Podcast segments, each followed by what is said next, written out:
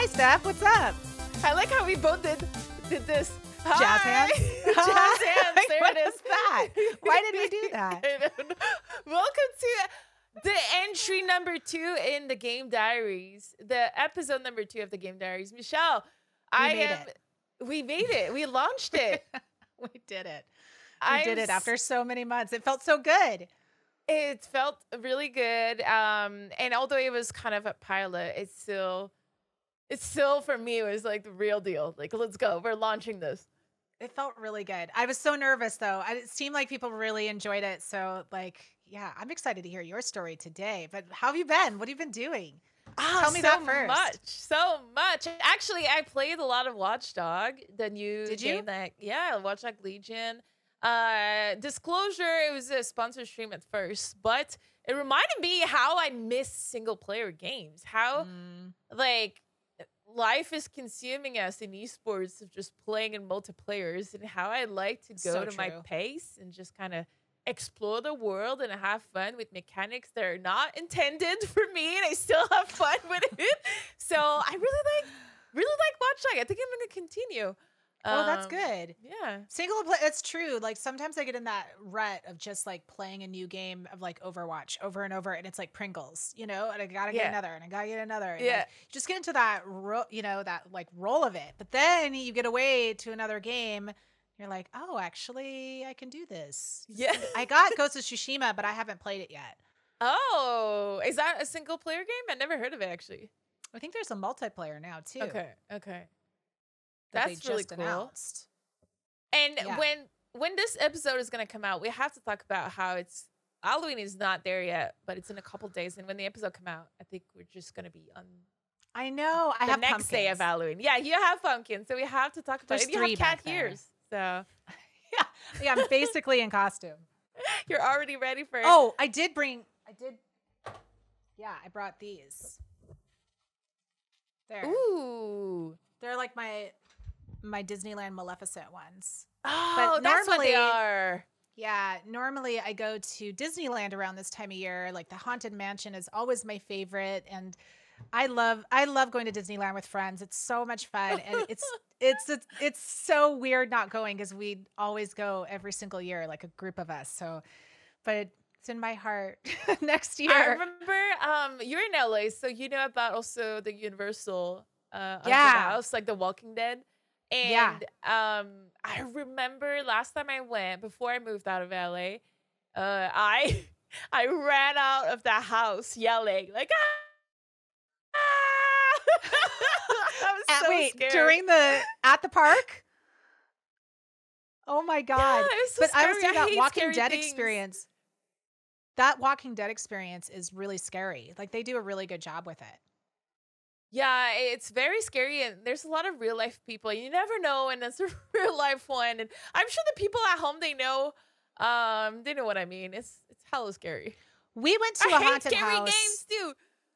two years ago in Okay, LA here, where it, it's like a an old mansion, like out in kind of like downtown LA ish. Like it's a big house. I wouldn't say like mansion mansion, but like it's a big house, and it's vacant. They use it for like filming and whatever. So the whole um the whole thing is converted into a haunted house, and you have to get tickets to go, and people stand in line, and you go in groups of like ten and it's a super immersive experience where there's like actors and they're telling you a story like right when you walk in and it's like spooky and so each room kind of moves you to the next but we got to this part and everyone I was like this is cool like I feel like I'm inside of a play or something like this is fun but then this guy grabs me throws me into a coffin on the ground and rolls me out away from my friends and I'm like wait a minute where are we going? And I'm like hitting on it. Like I was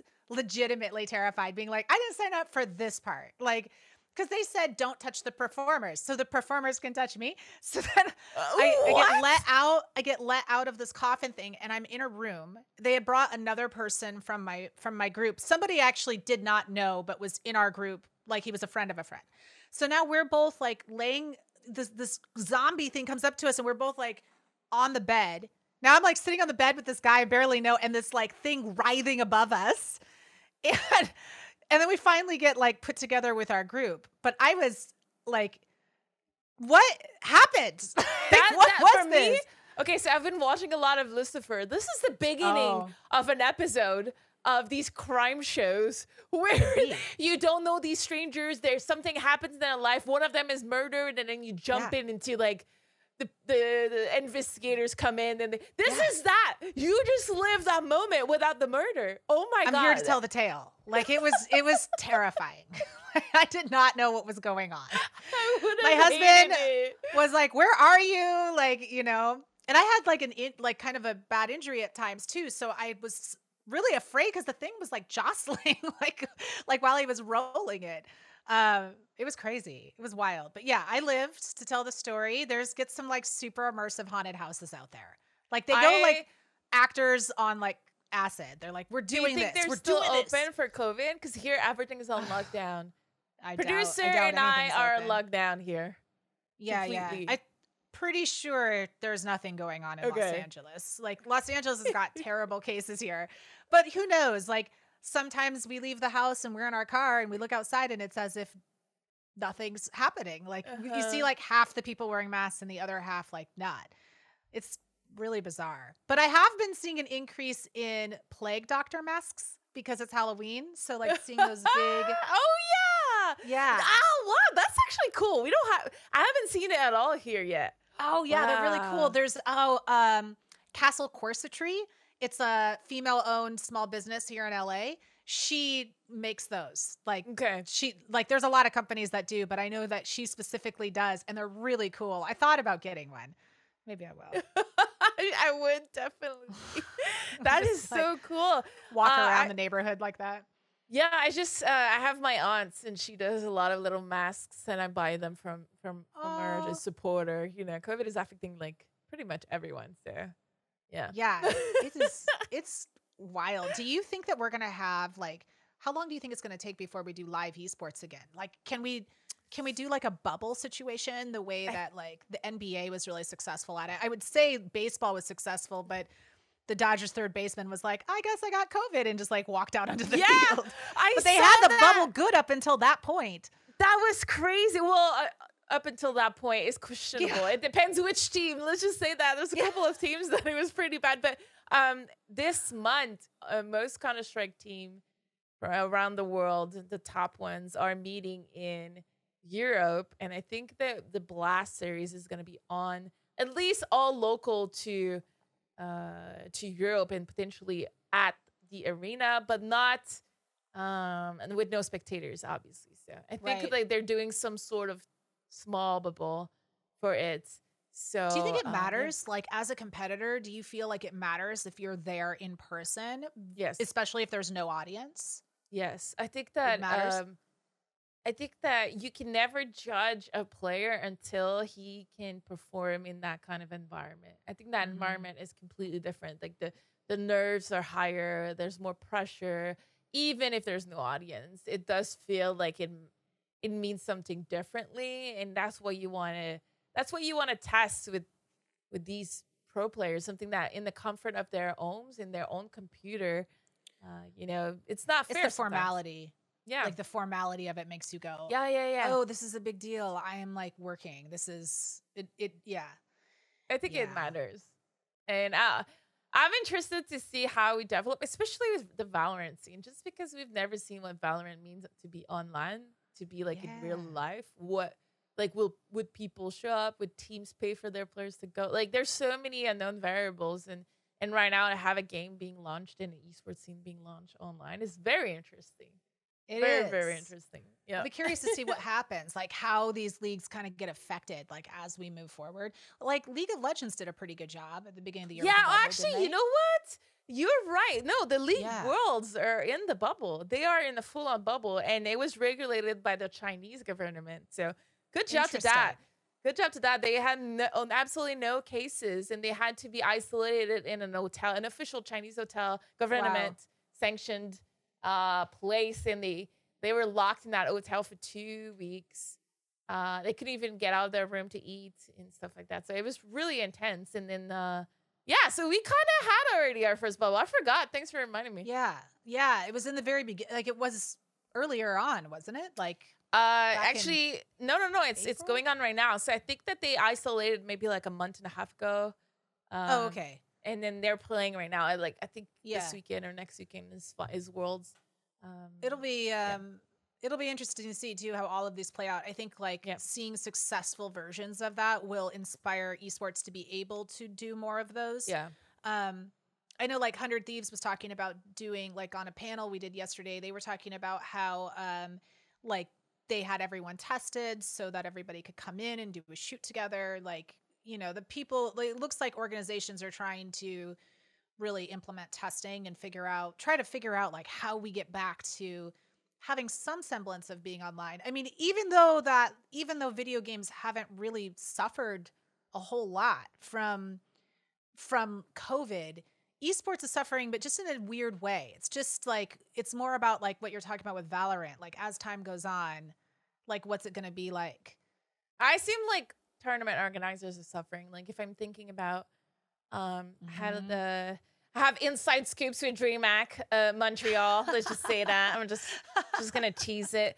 Uh, but they had to completely cancel their events, and they're they're not gonna do much this year with DreamHack at all. Um, so in in Montreal only. So you know, so, so for these kind of things, I think it probably hurt more than the rest of us. So like game publishers and and content creators and, and streamers, I believe, probably not as as impacted. Right. But- it's like different areas.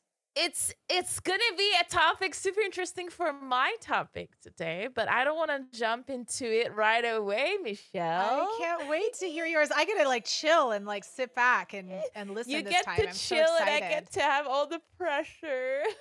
you know, we did get a couple um listener submissions and No Danny, way. our producer, picked one out for us to read. okay, okay. Um, I'm so excited because, oh yeah, if you guys want to submit your story, please do. Um, this one, you want to hear it? yeah. So so uh, just so that we can recap, Danny picks the stories and gives Yeah. us gives us the stories so the other person never heard it. So I've never heard that story.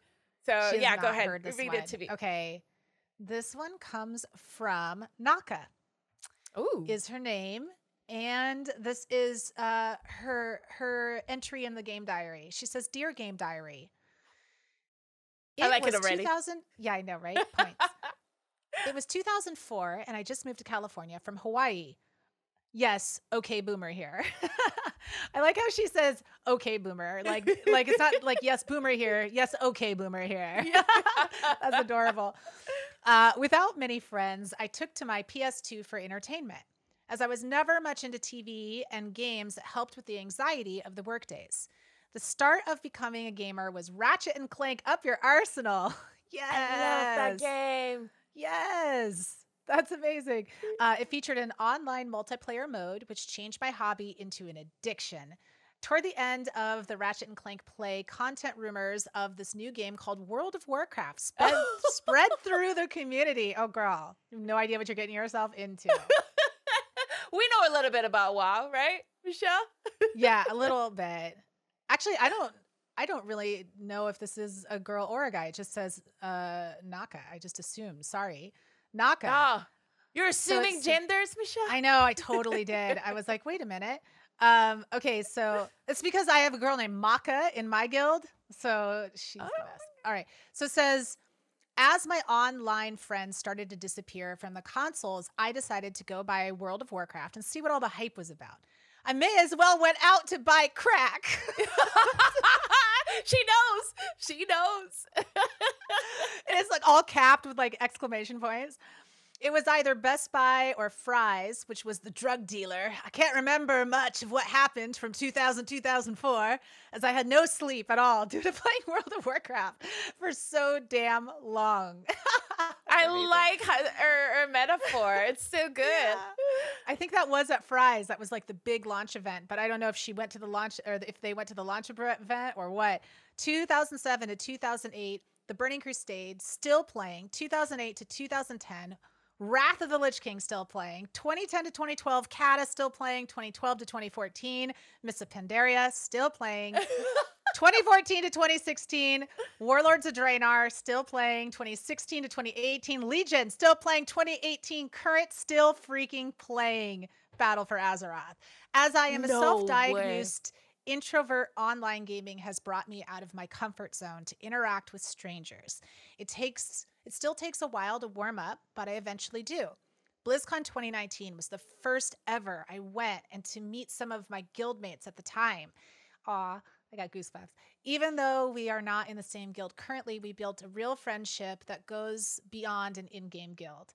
Being at BlizzCon surrounded by so many people with the same passion, addiction, she says, they say, the, it made me realize I'm not alone. As recent, and please forgive the boomer slowness, but the only reason I had Twitch is because of my WoW add ons. oh my god, I love it. I love it. I love that. I have started finding people streaming World of Warcraft, and it's super cool seeing a change in society. I mean, come on, AOC streaming. In closing, Game Diary, I would like to thank gaming for the crack high.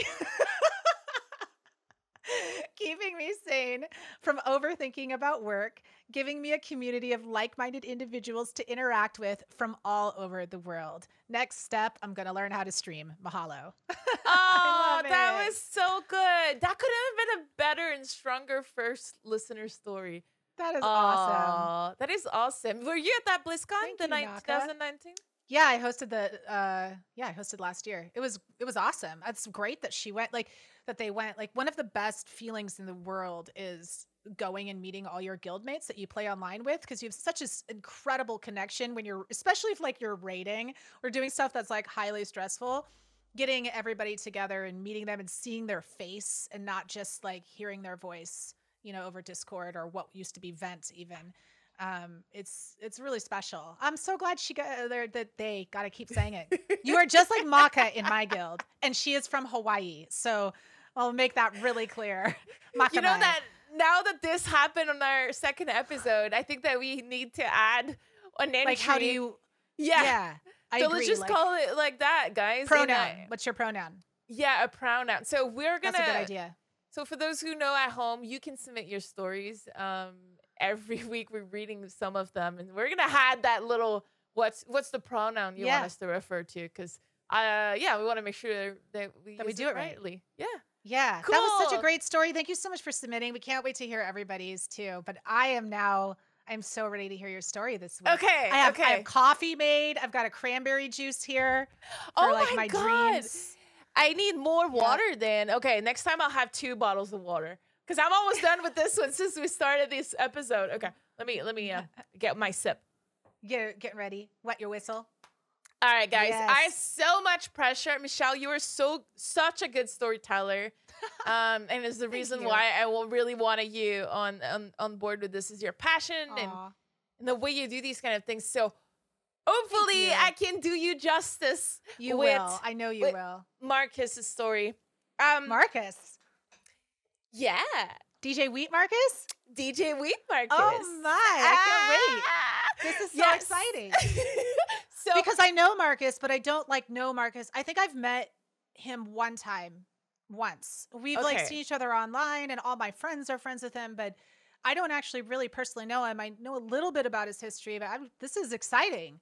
Yes, super exciting Good and, and choice. i got really lucky because when i picked marcus i didn't realize that um, red bull did kind of a little mini biography on him recently Really? yeah so it was it was very good it helped me a lot build this this research for this story okay so i So picked excited.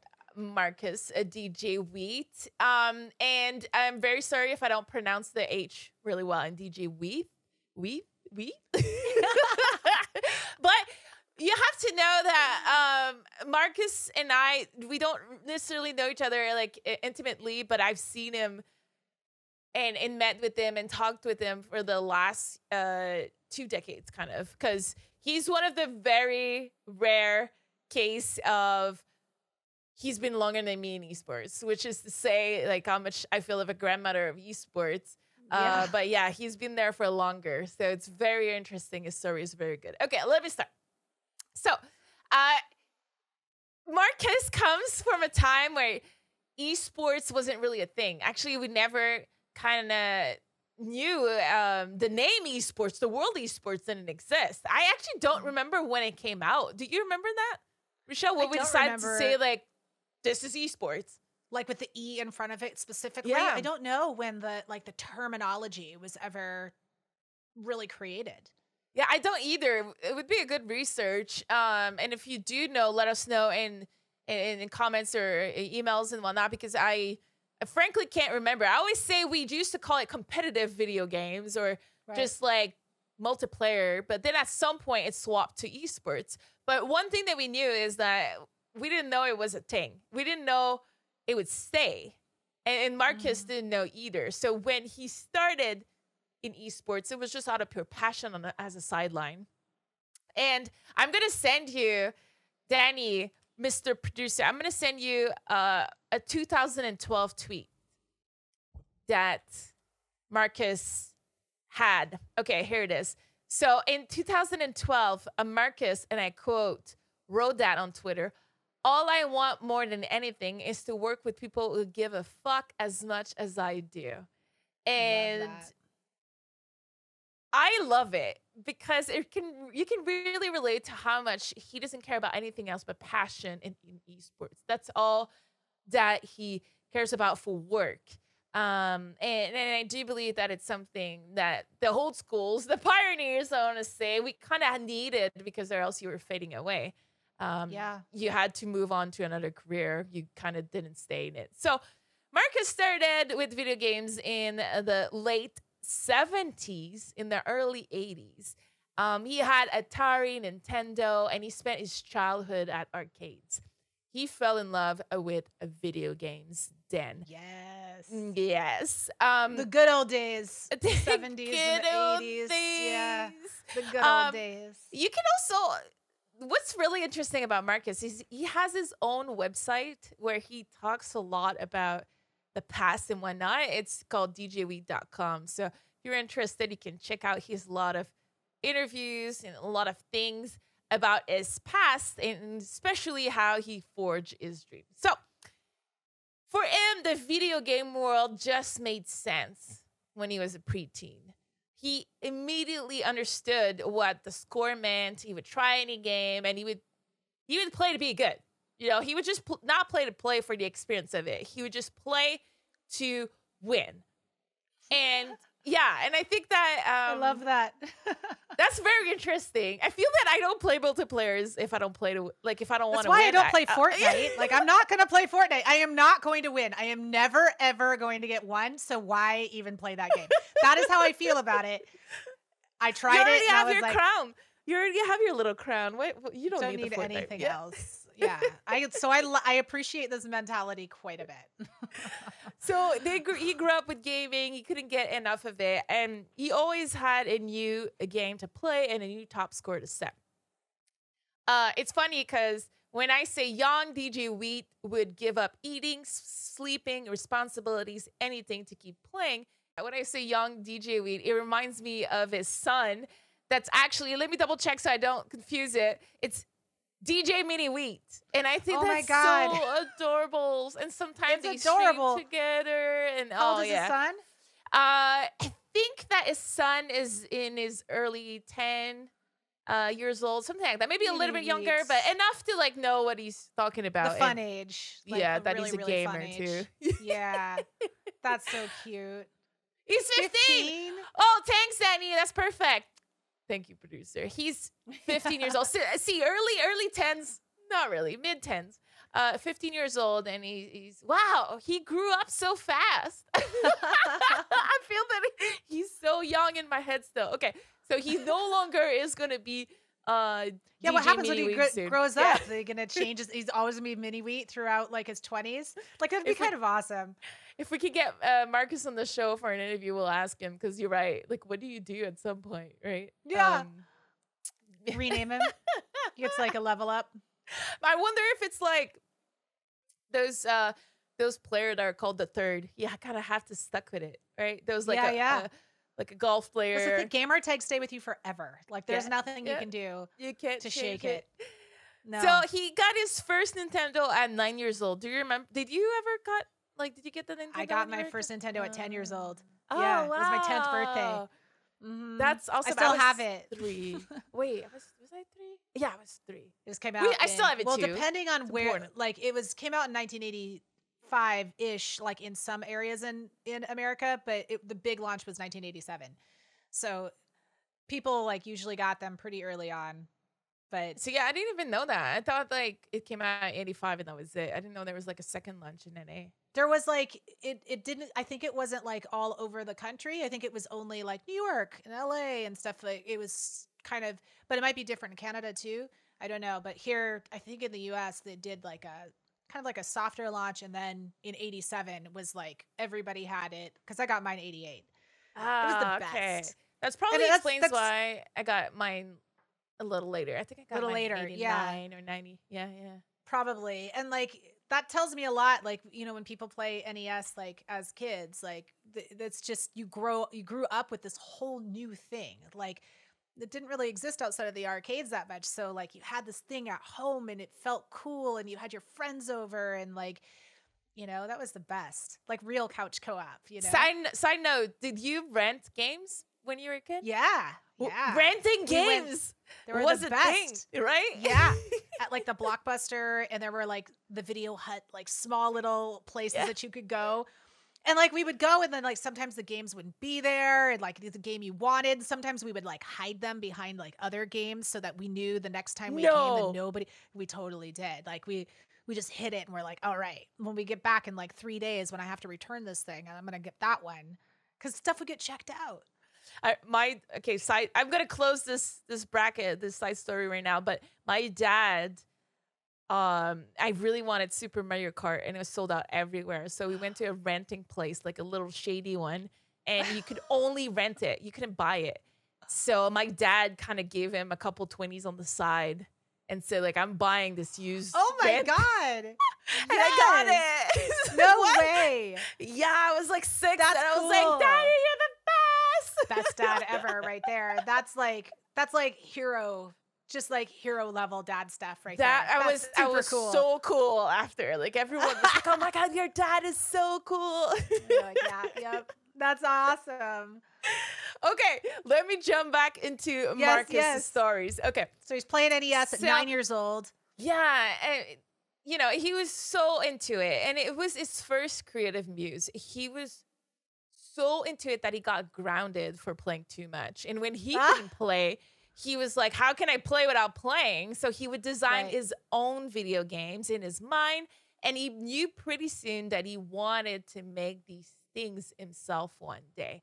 And that's I Mhm. think that you have to be some kind of a uh visionary when you want to do something that doesn't exist as a job. You know, when you're nine years old and you're like, I want to create video games, and it's in the 80s, and your parents are like, You're crazy. like, that's doesn't not exist. a thing. like it's not really exactly. Yeah. They're like there is nothing you can do to do. Like they don't see a career path. Exactly. but he yeah, had that vision. So that's quite impressive. He got his first PC at the age of 12, and it really changed everything. It rocked his world. Uh, that Christmas changed his life.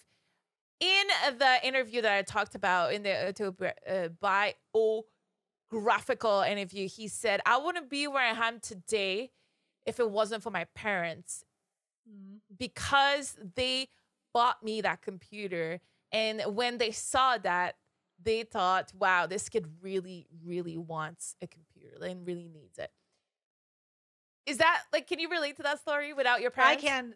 I mean, yeah, because my parents, they, you know, we had a Commodore 64 and we had a Mac, and my, you know, and we, I mean, I was learning how to put things on floppy disks and, you know, go to the neighbor and get stuff from him, and you know, that was a playing Sim City on it. You know, like the, those were just like a totally different era, and my parents like always it, it was always important to them to have we were so privileged enough to be able to have computers you know and to feel like my mom always saw it as um she saw William Shatner doing the commercial for the Commodore.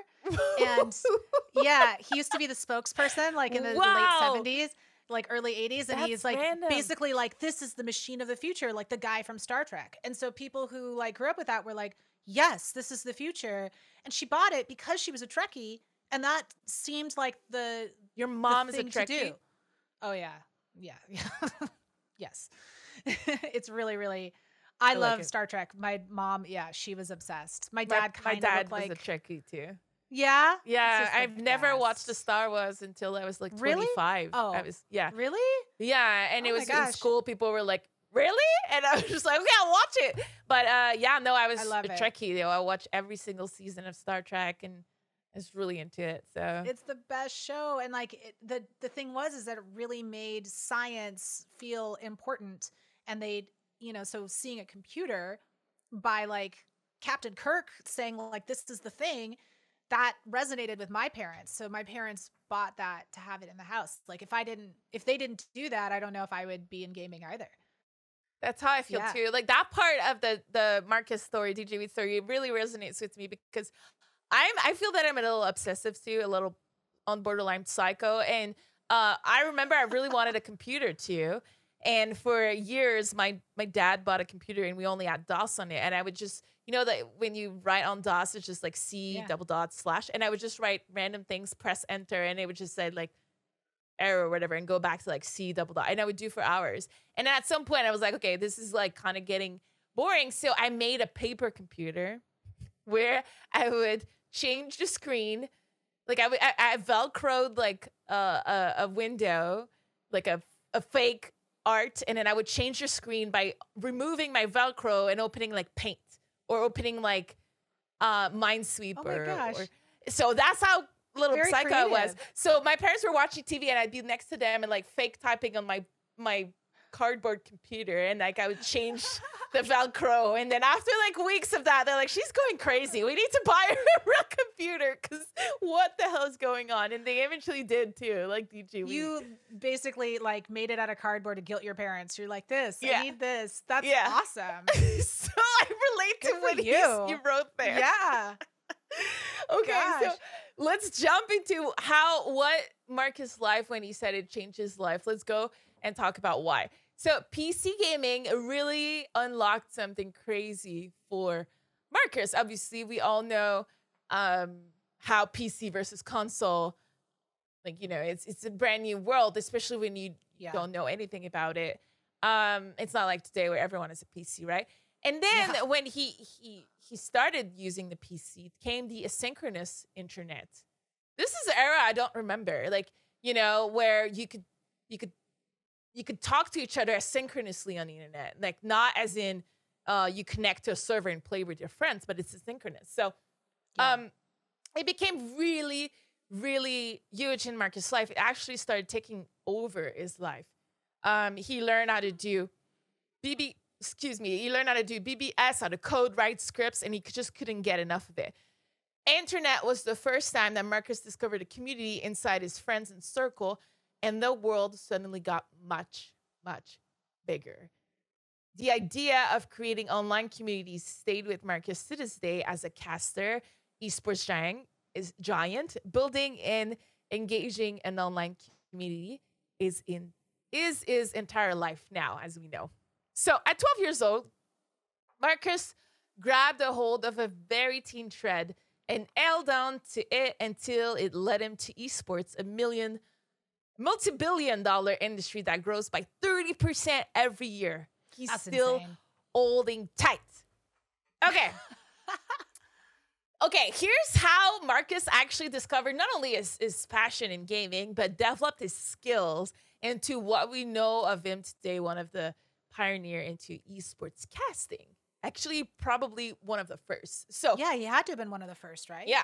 Yeah. So Marcus kept getting in trouble as a kid, and because he would spend so much time with computers, his parents had to literally keep him physically away from computers. So when he was They're like restraining him. They're Yeah. like chaining him to the wall. They're like, no. wow. so when he was not at his computer, Marcus would spend time at his dad, and he started paying attention to the radio that his dad would listen to. Not because of he cared about the content. What Marcus liked to to think about when he looked at the radio is the broadcasting. So Mhm. the mannerism, the tonation, the transition from a break to another, how to host with handle conversation and yeah. and really lead a story. So in his brain, something was coming together without him realizing it. Um, that's a quote from him. What I was doing without realizing it was studying the art of broadcasting Yep. just due to the massive amount of time I was spending with with my father in his car being punished because he was addicted to video games. Yeah. So that's amazing. but he's still thinking about video games somehow. Like he's like, Yeah. this stuff is gonna all meld together. Like it is so important. That is like if for anyone who wants to be in broadcast, that's exactly what you have to do. You have to listen to other people and study what is actually out there, and then trust your own instincts with it. You're like, did I did I like that? Did it resonate with me? Did that tone of voice carry me through? Like there's there's a lot of little tricks. That's amazing that he was thinking about it at 12. yeah, How and, old he was?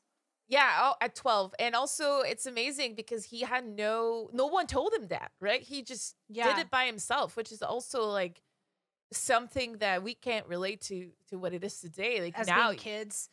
I Yeah. kind of it kind of reminds me of um, Damien Fahey, who um, was a MTV VJ, um, but he was doing like radio stuff when he was like a teenager in in his hometown. Like just so excited to be in that world and to be a part of it, and was like doing it at such a young age and thinking about that at so young.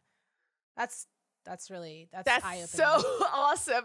Yeah. That makes me think I wish I could go back at 12 years old. I know, Just be better. be a better 12 I didn't years know old. that this stuff was even like available. You know what I mean? Especially as being girls too. It was like, no, you know, it's it's interesting. I love that he was thinking about it that young. Yeah. And so in high school, when Marcus got a little bit older, he fell in love with debate, uh, the theatrics, the passion, the convention, the competition. He was there for all of it. So that added on top for his skill sets, right? Um, some of the my favorite, favorite esports uh, people were huge in debates. That wasn't a thing in Canada, at least that I know of. In, in Quebec, it wasn't really like you. There was no debate team, but as far as I know. Anna Prosser's and um Anna Prosser and In Control uh were huge debate people in high school. So and they're probably the top top, you know, O's commentator, like these kind of interaction that I that I know at least at the top. So I didn't do debate either, which is surprising because I debate everything. But like, you were you I- would be very good at debate. I would be very good at debate, and I'm like, why did I never get into debate? Yeah. Yeah, I know. So it wasn't a thing in my high school, that's for sure. Because I will, I will also, I would also have been really good. Uh, yeah, yeah, you would have, isn't it? it? Yeah, and like passionate. It's interesting, like where it was important in the world. Like, but Anna though, she's from Portland, right? She's Yep. from Pacific Northwest. I think I just didn't get involved in it, but that is like a great skill for. It's kind of like improv. It's like if you're doing improv or debate. Those those skills are going to be, except for debate is no but, you know, and, and improv is like yes and yes, yes. there are they are very like good skills though to be able to like for broadcast for sure. Yeah, I wish I wish I was a little bit better with that, especially if the debate were in English. Ah, that would have been great. Oh, for girl. a whole other yeah. yeah. So as the internet became more graphical, video games grew in popularity. And short after college, so Marcus is now in college, uh, Okay. and he found is founded his first clan. It's called the Oh, Clan Five Nineteen. All right, and it's just the address of a rental house that he had. So it would, but it would change his life. oh, So really five sweet. Oh, it is really five nineteen. Yes, I like that. So then he named his clan off of it. That's Yes. cool. Now we jump into the hardest part of Marcus's life. Um, nothing gets bigger than the internet. Nothing ever, right? So in the mid mid nineties, game development what it was the Wild West. In the nineteen. Uh, in the 90s, you know, it, it wasn't like what it is today. We have a different kind of Wild West, I think. Like now it's like anyone can do a game. So you're battling across like so many competition. But back in the Right. 90s, it was it was kind of a different Wild West where uh, people don't believe in it, you know. So it- it's it's a different different environment for sure. But Marcus kept being completely convinced um, of the power of the internet, and people thought he was crazy that the internet wasn't the future. Yeah, right. So Isn't it crazy? because of that, Marcus dropped out of college. I didn't know that. Did you know that? Yeah. No, I don't know it. I barely know much about it. So like, he's like, look, the internet's going to be a big thing, and they're like, you're crazy. Yeah. And he's like, fine. And then he Yeah. drops college. So he dropped like- out of college because he was able to get a networking job at a bank. And he was like, I think the internet is the future and I want to work in networking. So bye. Huh. So he left he left college, went to work for a bank for networking. And then it was a really good job with an enormous salary because nobody knew how to do networking then. And he had to work with people that helped him fill the gap um, in his knowledge. And uh, he would use that salary to buy stuff to create more bandwidth or better casting equipments, better computers. Yeah. So he reinvested everything into creating now what we can think of his little own studio. And he's like learning as he goes, like what works, Yeah. what doesn't. Exactly. So his side hustle then became casting of video games. He would practice regis- religiously on the side. Um, and eventually he got good enough, so good that he became online as quote unquote the best. And not only Yeah. the best, but for a long time, probably the only one that was known and, and famous for it. It started for small. now? This was at competitive gaming. Yeah, now? so it started small because he was just for his Quake team. So It. his clan 519 um was getting was pretty good at Quake and he was casting these games. Um so they could go over the gameplay and get better from it. So he was casting Was he it. playing too? That's a good question. I, I assume yes, because Marcus, uh, from as far as I remember, Marcus was a huge Quake player, a little bit like Slasher, right? They're like Quake Yeah. is part of their show. roots. Yeah, yeah. So, um, so Yeah, yeah, yeah. so he would he would cast the games, rewatch it, and try to get better from the analyze an, analysis from it, right? Uh, and he was using that because that's what they were doing in sports. You would watch a replay from sports, and you would analyze it, and you would like comment it. So that's what he was doing. Um, and eventually, a team member suggested that he get a microphone and do the voiceover live. So all of that was recorded at first. It was like when he would watch the games, but someone said, "Hey, why don't you do it live?" Um, Huh. So they had to be technical, and it had to be quirky comments. It had to be funny things to gather interaction, and it eventually took off. Wow. So Interesting. comes into play TSN. Have you ever heard of TSN? TSN. TSN. So t- there was a kind of broadcast. I would say, like, as far as I remember, it's the only one that were doing that. But there was already kind of a radio for gaming. It was called Okay. TSN. I did Um, not know this. and it's called TSN is short for the Sports Network. Okay. And people would connect to the radio online using an IP on their Winamp. I use Winamp. Wow. Yeah. so if there was a tournament like in China, someone would cast on TSN and you would click that IP and you would listen on Winamp. And like a good day, you had like 20 listeners, you know, but you could still watch or you could still listen to, I want to say, if you've ever listened to a sports radio cast, that's how it felt like. They had to describe everything because you couldn't yeah. See course. anything Yeah. so yeah. um what the reason why I know about it is one of my good friend Vansili was a TSN caster and he would do the the casting for the local lands in Quebec in Montreal. So no way. every Montreal Counter Strike land in the 2003 2004 had their broadcast be on TSN and you could connect it through Winamp. It was No way. I had wow. no idea about that. yeah. Wow. So Marcus applied to be a caster on TSN and he apparently lied. and he lied on his application and got them to listen to a recording. What did he lie knew, about? I'm not sure, to be honest, but he knew that if he lied, it didn't matter as long as they listened to the broadcast that he had because he was Right. so good Just at get it. in the he- door. he believed Yeah. in himself so much that once they heard the demo, they would just jump in. And it worked. I love it it. actually worked. So he became the TSN's Quake guy.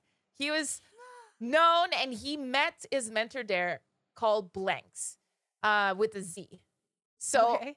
at some point, Marcus works at TSN and things are rolling, but he outgrew it. He felt that it was kind of probably limiting him, and he decided to left the job and with a third of their staff, so Marcus kind of did a coup. He- With a third of their staff, he started Inside the Game, Radio ITG. Do you remember that? Or have you ever heard of Inside the Game? I have not. Yeah, No. so- what is inside the game? I game? remember those that's- years. So that goes TSN and then uh inside the game. Uh, yeah, so Inside the Game was kind of like a competitor of, of TSN that he Okay. launched. Uh, and, and soon after that, if I remember, if I remember, TSN closed really close to it. I would have to find archive of TSN. It's so hard to find information for TSN. Uh, but I would have to ask my friends if it like the if it could even be why TSN closed because Marcus left. Like the good people He's left to create ITG. He's like, I, I'm gonna do this better. Yeah. Wow. you have to know that before uh before he created ITG, he was starting to be known worldwide. He was flown to Korea to cast uh the World Cyber Game.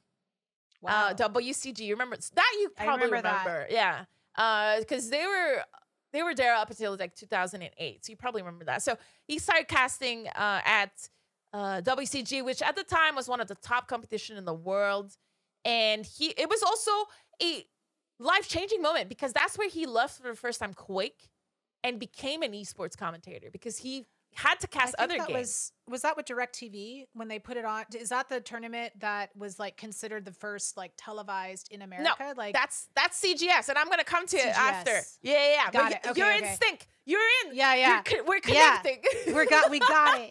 Yeah. That's so he was doing this one in Korea In Korea, the BCG. Yeah, and like building his name.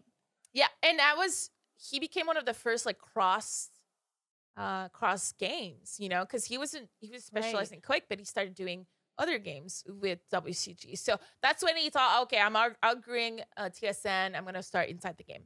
In the US, because of uh, things were were slowly shaping up, um, there was new opportunities, and the GGL era was upon us. So I was trying to read what the GGL meant. That's why I, I had a little bit of a pause. It's Global Gaming League. I've actually never knew what GGL means. GGL bought ITG inside the game.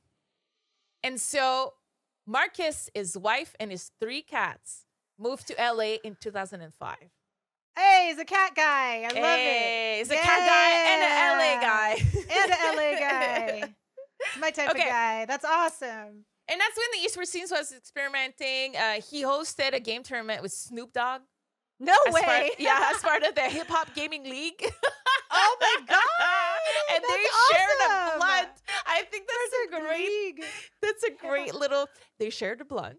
Uh, they shared a blood like that is one of my dreams. So he has lived one of my dreams to like smoke out with Snoop Dogg. That I want nothing more. I want that. That'd be so much fun. That's I so feel- cool. I feel it's doable for you to do that too. You live close to him, and he out. plays games. So I'm gonna figure. I will let you when it happens. uh, Everyone will be first to know. I will go. I will brag about it forever. That's so cool. I would love to know the Hip Hop Gaming League. What it? What did they play? Like what games were they Oh playing? my god. Let me let's just double check right real quick. I forgot.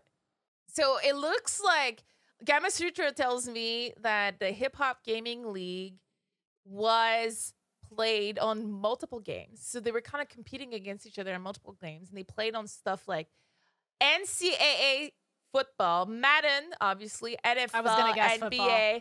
and Yeah. Saints Row. That's really random. Interesting.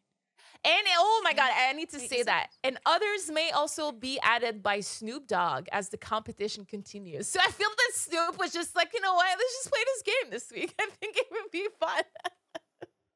He loves Saints That's Row. so cool. People make Snoop Dogg uh, character creation. In that. See, but he probably really has been involved with Saints Row since the beginning. Yeah. That's awesome. Okay. And this is where it gets really, really hype for for Marcus. So he just sold his radio to GGL. So and then CGS happens. So CGS background. This is a, such a crucial, crucial moment for gaming in North America because it was both an amazing climax of success and at the same time the worst thing that ever happened to esports in NA. It kind I feel that I'm gonna go through the story, but it was like one step forward, five step backwards Yeah. with CGS. So what happened is that the number one American satellite provider, DirecTV, as you were mentioning, announced two pilot invitational events to be broadcast on TV in front of a live studio audience in San Francisco. And that was huge. Um, the Huge. idea of esports of mainstream TV was still a fantasy for gamers in the rest of the world. It's not like today. So this was over 13 years ago. I think the CGS League was in 2007, 2008, but that was before. So tho- those were the GI, which is the Championship Gaming Invitational, right? Mm-hmm. Um, they did a test run with about 166,000 prize pool split in two events, which was huge at the time. It was five titles. Um, and the most important titles were Counter Strike and Halo 2. Uh, it, it was especially crucial for Counter Strike because it was really at a pivot time between Counter Strike 1.6 and Source. Um, and it really hurt the Counter Strike community. Um, which is which is something that we can talk about in another show, but it, it Why, I have why did it hurt the um, community? like in a like a nutshell. in a nutshell, it was because pretend today that every big esports team was bought by that is being bought by one league, kills all the names, Uh huh. and forces their own rules, and then shuts down two years after. So these teams don't have players anymore. they don't have money. Right. They don't have everything. They have to start pretty much over, and that's what happened in Wow. North America with CGS. Um, so fascinating. the the 2006 CGI was a success. Production levels were all above standards for esports at the time, obviously, and it had top NA players, popular esports title, and established a broadcast talent, Marcus DJ Wheat Graham. So, uh, following the success of, of that of these two events, in April of 2006, DirecTV announced a master plan for that. That's where everyone was so happy. That's the step forward I'm talking to you about. Instead of doing a Mhm. one-off event, DirecTV was going to launch a full-scale televis- televised league with 50 millions in investment. For Mhm. 2006, that's even for today, that'd be like, wow. So for Yeah. 2006, that was out of this world, never seen before in the world. So Yeah. the commissioner, Andy Reif, said, This is the moment the gaming world has been waiting for Yes. we will be pl- paying salaries and bonuses to our players in excess of five millions of dollars during the 2007 season. The time has come for a new era of professional gaming as sports entertainment. And and you know, I when I look at these these these thoughts and the way CGS made this, I think it was just too early for its time. There's a lot of things that Yep. might work now, but the, they didn't have the experience that we have now, and they failed on stuff that we can now know to warn Right. people. Yeah, don't do. Don't do Somebody's got to do it the first time. You Yeah. know, like the first person that does it, it's most likely going to have a lot of problems because Yeah. they're the first people doing it. So they got to figure it out for everybody else. And that's what takes pioneers. Those are the people that are the visionaries that say, like, this needs to be done. It might not be ready, but it's going to be. And I see it. And Yeah. that's even if there's some failure, there's so much more success in like the whole long run of it. Yeah. Uh, that's very it's cool. unfortunate. The whole story is unfortunate because let me jump a little bit into it again. Is is the CGS League format was inspired by the sports franchises that we know in the NA that are extremely successful. So each team was tied to a specific city, just like Overwatch is, you know, Yeah, in a way. Yeah. To make this happen, CGS uh, either enticed existing esports organize- organization and then assigned them to a city or created entirely new brands. So this is what I was telling you about. Uh, for example, e- EG became uh, Chicago Chimera, but it wasn't only that. Uh, Michelle, I don't know if you remember, but also the owners and founders of these orgs became employed by CGS. So Oh, they wow, kind of they couldn't they couldn't really work on on their orgs anymore.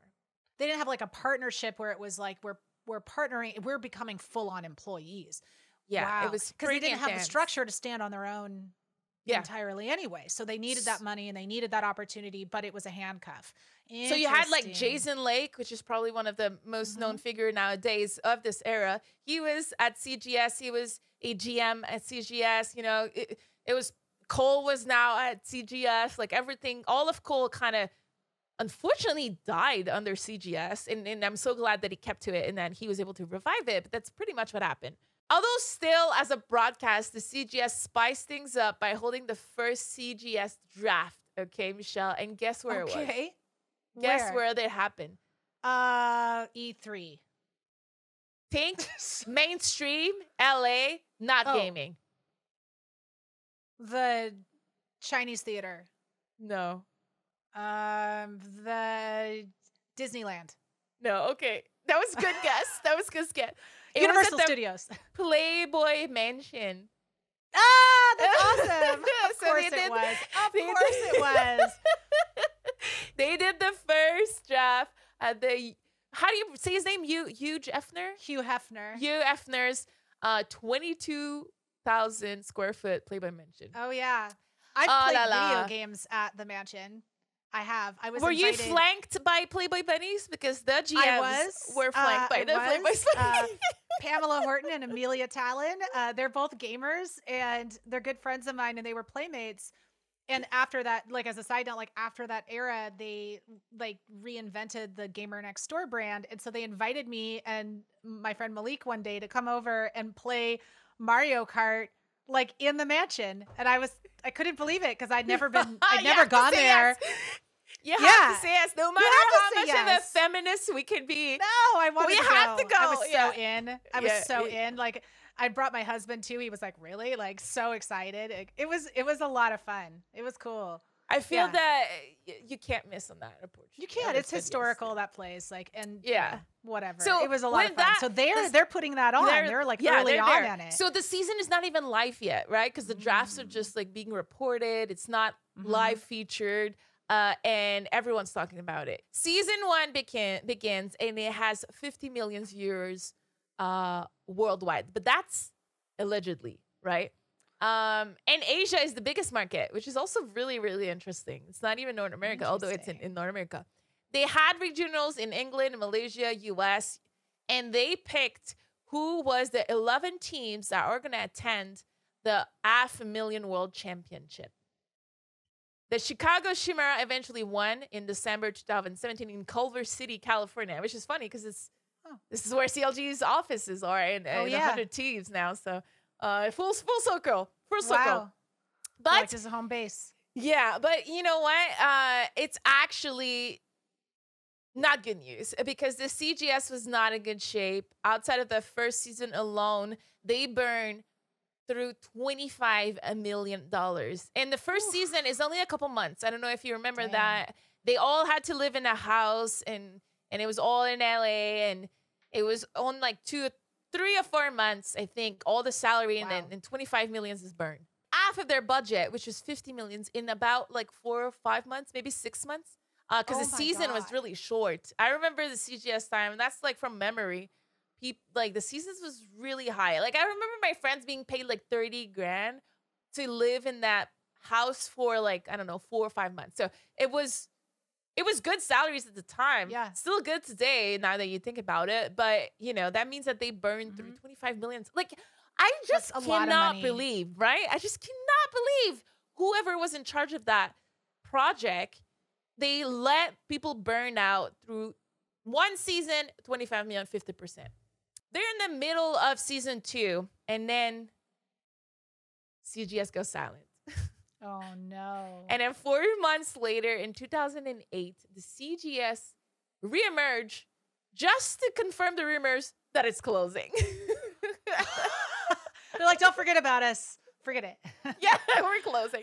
The official statement says that it became increasingly clear that profitability was too far in the future for us to Mm. sustain operations in the interim.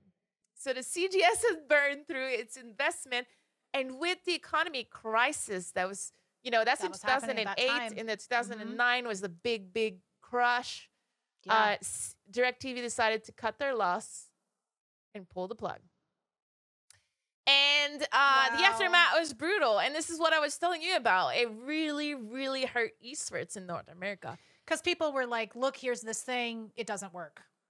It was a total disaster. It was Yeah. poorly handled. And, you know, because the exclusivity that these people signed, it attracted players to CGS initially because they didn't have to travel anymore and they and they pretty much had contracts and a paid salary. Well, it ended up hurting them. Players in the chosen CGS title were unable to join other events the scene for these games dried up. Uh, the like now, like I said, the orgs really hurting. They lost all their sponsors. The money was Mhm. gone, and it was especially through for Counter Strike Source. And when the CGI died, Source teams were left with no scene to return to. It actually really killed. It completely killed the Counter Strike Oh source scene and almost the whole scene. So the big Wow. C- CGS checks had killed the competition, and the bubble the CGS had created had burst. What is more is that the outrageous salaries that the CGS paid out at artific- artificially inflated the asking price for top players in the esports scene, obviously. Mhm. And organization began making promises they were unable to keep in Oh. a bid to snatch Why were the they? best players in the world. Why were they taking? Why were they putting so much money out like there where they couldn't, you know, validate those salaries? That's that's interesting. That's a. I'm I'm so curious to know more about that. That's The- the- fascinating. the, this whole era legally was probably a disaster. Most teams Le- yeah. probably were not legal and and not paying taxes and, and benefits. And, Oh, you know, it's, God. it's a There's so many problems. Yeah, just trying to. But Yeah. at the same time, it's like just trying to get it up and running and moving, and it's it's yeah. It's hard when you don't get. I mean, but they did have funding. It's like I was gonna say, it's hard like when you don't have a lot of support, but they had like 50 million. They had fifty So- million, but they didn't even end up like paying all of these these players that signed for potentially a couple seasons. They were they were gone. The teams, the orgs, like everyone that had this big promise, uh, lo- Right. lost everything, right? So and, Right. and also there was a couple of things that you have to know about CGS if you've never watched it. Is like they DirecTV kind of was inspired by WWE, so they wanted uh, and at- at the time it might have I don't know if it was WWF, but they, they wanted the players to talk trash. They wanted that fake um, kind of rivalry Theatrics. Theatrics and and for some players that actually hurt them when they went back to their regular career because people didn't want Yeah.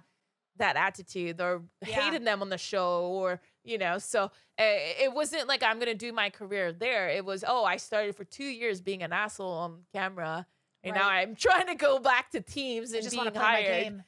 and it doesn't work because. I was an asshole on camera, you know? One thing that they also did uh, is that they had a Dead or Alive women's division, which quite frankly, um, they they didn't handle it really well on the show. It kind of reinforced the stereotype that women can game. Uh, and pretty much the actually good players on it. They had they introduced Vanessa Artiga, which is one of the most famous fighting game player in the world, uh, especially in Dead or Alive. They included her posing on a on a beach in a bikini, you know, and they were kind Oh, of yeah. reinforcing the fact that that you know women game. girls, sex sells. Yeah, Oh, so- no. So when that fell apart, let's go back to Marcus. I know I've been talking a lot for the CGS, but I really yeah, but the CGS is a really interesting thing, and it's a Yeah. really important part of his career, and like what it's understanding like what he helped bring to the scene that sort of set the stage and Yep. also sort of broke things in order to be rebuilt back up. you know? Exactly. And he was part of that. And I, I can't stress this enough and how important he was part of rebuilding after the NA crash of CGS. So CGS fell apart and Marcus and his family moved back to Nebraska. And at that Oh. point, he has DJ Miniweed.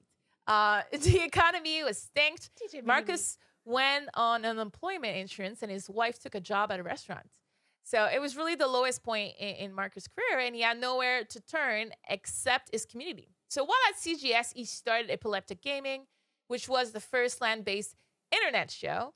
Uh, and he built a, following around it. So it was um, it was important for his community to show up, and they fundraised a five thousand dollars for him to build another show. So with that five thousand dollars in two thousand and nine, um, he felt that the community gave him such a tremendous amount of faith that he wanted to to do something with it. And at the same time, he got an offer back in a banking tech uh, to do cloud backups. So he's kind of Oh, always wow. ahead of the curve, right? 2009, he's gonna go work Yeah. in cloud backups. So he decided to do that as well to get some money in. And after riding the highest wave of any highest waves of any sports, even back to a nine to five, but he still had that 5K to invest into a new show. Um, in his words, so this is quote me quoting him, you can either shrivel up and stop chasing your dreams, or you can reset and you can get back to where you were. If Exactly. you've done it once, you can do it again. So if you think about it, at that point, Marcus built his career, everything died. Every, he lost everything in gaming, and then he had to do it again. That's how Yep. he saw that. So he created, like, I, can, ju- I know how to do this now. Yeah. I've, I've gone through more steps. Like, yeah, just and that's over. where you probably know he created one more game TV with Sir Scoot, yes. Got Shidoda, or Got Shidosha. I'm sorry if I'm pronouncing it wrong. Justin Meter and Aaron Assel. So it was the same stuff he was doing before Michele. Uh, You know, he did shows, but this time it was organized. They had a schedule. They had someone that booked the guests. They started doing social media for the first time. And they were doing it so well that Good Game Agency, a little company that you may or may not know about, bought Yeah. them.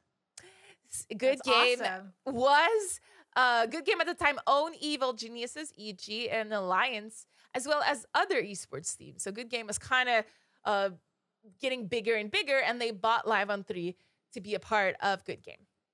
Yeah. So when he got bought by Good Game, he also sent a sassy email to MLG. So MLG was also at the time kind of figuring out what they want to do. And when CG S collapsed, MLG was still there doing their thing. So they also got mm-hmm. a little bit of the NA market.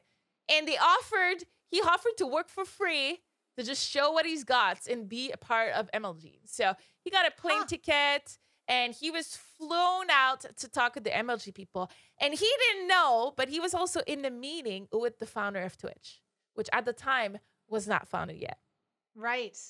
Just So yeah, so in that meeting, uh, Marcus really always tend to see opportunities when others see failure. So for him, um, the Justin TV at the time that was run by Justin Kan, he gave Marcus a secret assignment. And I have shiv. Oh, I- oh my god, I have shivers. it was the code name Xarth, and it was the pi- the pivot of Justin TV, completely dedicated to video games. Wow. Oh my god, I feel like crying right now. Wow. wow. So at the So he's time, like, I'll work for free, and he's like, Hey, code name, figure this out. well, he wanted to work for free for MLG, and he got flown out, and then he met with that Justin Kan. and then Justin uh, just snagged him and was like, Hey, you know what you're doing. Wow. Yeah. And so at the time of the transition, Justin TV, for those who don't know, that was that was a streaming uh, platform for everything, like real life stuff. Um, but it, again, it was ahead of its time. People were not really using it as much, but it still had 1 million fans across the globe. So the question everyone had was if we do have a gaming dedicated platform for streaming, how many of the 1 million fans are going to transfer and ride the wave? For Justin Mm. TV, it was in general the streaming industry opportunity. The focus was on celebrities, gamers on popular platform like Ustream, and and pretty much Oh, he wanted to, like, wow. yeah, he wanted to like steal all of the gamers across all these platforms and say, hey, if you're a gamer, you should come here instead because we're Mm-hmm. the platform for gaming and discovery. So the early days of Twitch were ugly. The behind the scene, the partnership was not that great. And Marcus was actually key in bringing that awareness to the business that they were stronger together. Like Marcus should be involved at the root of Twitch to make sure that things go right. He's been with Twitch since the beginning. He headed the Twitch partnership program that allowed streamers to monetize their communities and broadcasters to invest in huge. esports. That changed the world. I mean, that has changed the world. And and and you know, yeah. this kind of sums up the life of Marcus, but he's been at Twitch for years now. So there's also this whole story about Marcus that, you know, I don't really want to get into depth because I really wanted to share like the beginning and the struggle. But one thing that he always says is that we can never get complacent where we're at, right? Mhm. Because he was at the top multiple times and he had to start over multiple times. And he Great also said. I've never truly left esports. If I'm not there front and center hosting or doing interviews, I'm watching, I'm reading, I'm following the news, I'm talking to the people in the industry. Yep. Ultimately, ultimately, Marcus' mission is about creating a community and a connection, a never-ending, infinite mission that he's been tackling for two decades. And to be quite frank, Michele, I hope he never, never stops. Yeah. Oh. He's uh I mean, he's a pioneer, like without doubt. Like he is he's created something for people to be able to have their own careers. He created a platform for people to have a brand new career that never existed. Being a It's streamer never existed. like Awesome. not really. You know, that it was never a thing. And he saw that. He saw that as like how do we how do we pay people for doing this? Like it's it people want this. It's necessary. Like there's a market. Yeah, it takes a lot of like forward thinking for sure. Yeah. A- And, you know, throughout all of this, he's been married for 16 years, Michele. So he was also he has like a like a wonderful family at the same time and he moved across Oh. the world and he just like he's just a very very strong inspiration and I and I do feel that only the only the old school people know about how much Marcus did for gaming in, in, in general uh, because Yeah. we've been here for the from the start so we know a lot about each each other's stories even if we don't hang out all the time between each other but there's something that now Marcus I feel works behind the shadow a lot more. Although he still hosts like shows on Twitch.tv, Yeah. like actually Twitch.tv slash Twitch. He hosts Yeah, a lot of show on there. But um I feel that he's still behind the shadow. Most of his legacy uh is is all the hard work that he puts behind the scene now. So we have to be we have to remind ourselves about the legacy that we can see, which is the story I told you today. he probably i love that story thank you so much that was a great story um i i feel like he probably saw especially during that like csg time like he saw how easy it was for like hollywood types and like people in los angeles who want to monetize this whole thing to may not maybe not understand you know esports and gaming um, which is probably why you know giving it like a more focused vision um, later on um, for when he was creating Twitch. You know that he probably learned a lot from that time. We should definitely we should have him on for an interview. I'd be Yes. so interested to hear more from him on that on this time period. It's fascinating.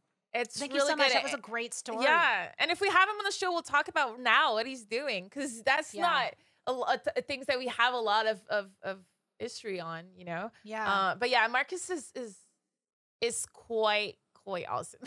like his Yeah. history is so cool, and I love to know about Yeah. him now. Like I, I knew about the about his show with like Slasher and Scoots, but like I I didn't know like and I knew he was a broadcaster with that um tournament on DTV and I think it aired on G4 as well.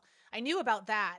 Actually, the guy that did uh, the big EP guy at BlizzCon, he we, it used to be on DirecTV. And he came and told me and my co-host about like about that tournament and how big of a deal it was and like what you know how he conceived it and wanted to put i mean that was directv years later talking about it and bragging about how it was like the thing that set the stage and also drove his interest in wanting to do things like blizzcon because of that tournament. So it, it spawned off the interest of people of other people as well you know? Like was clearly a very pivotal moment.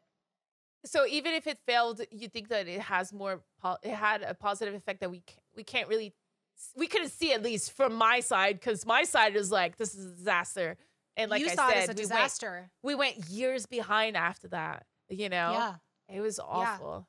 I think, you know, sometimes you have to have those little, like, I mean, it's the same thing with video games, like when the whole industry crashed. The whole industry crashed in 83, and it took a couple years to like build that back up again. And it's all That's about true. like building it back up to do it better, which is what happens, you know, but sometimes you got to take a couple little tumbles, you know, along the way. And that's sort of what Marcus's like whole, you know, motto is like, you know, you've done it, you've done it once, you can do it again. You can do it better. I love that. I love how positive he is. And I love that he's a cat guy. Oh, three cats. I wonder if they're Three all. cats. He still has cats. I hope he does. Uh, one one fun fact is that he um he was inducted in the Esports Insider Hall of Fame in 2019. So that's pretty cool. I feel that's That something that I, I I I want to be in. And I don't know why. You know, like is it going to change anything in my life? No. Like, but I think do I feel a- insulted that I'm not in it? No. But do I want to be in it one day? Yes. I think especially for all of you guys who have been in esports since like the early 2000s, I think I think it's deserved because uh, you know you guys are the people who laid the groundwork and who continued to like forge forward even when it didn't seem like there was any hope, you know, Yeah. like just kept evolving and changing it up. So like that's why I think it's important to have like these kinds of talks on the podcast so that we know, you know, who came before us and like what the history is because like it's really, you know, informed what we do today. Like you should be in it. I'm gonna nominate you. I'm gonna find out a I way. don't I'm know gonna if call you- him. I feel like, it, "Hey." and sometimes I'm like, I feel like no, don't nominate me because I need ten more years to actually look kick ass once they do You have done a lot, my friend. Like you have done so much. I'm gonna end up doing a story about you on here. I'm gonna be like Miss Harvey. no, no. I'll be like, oh, it's my story. I don't know about it. Live it up.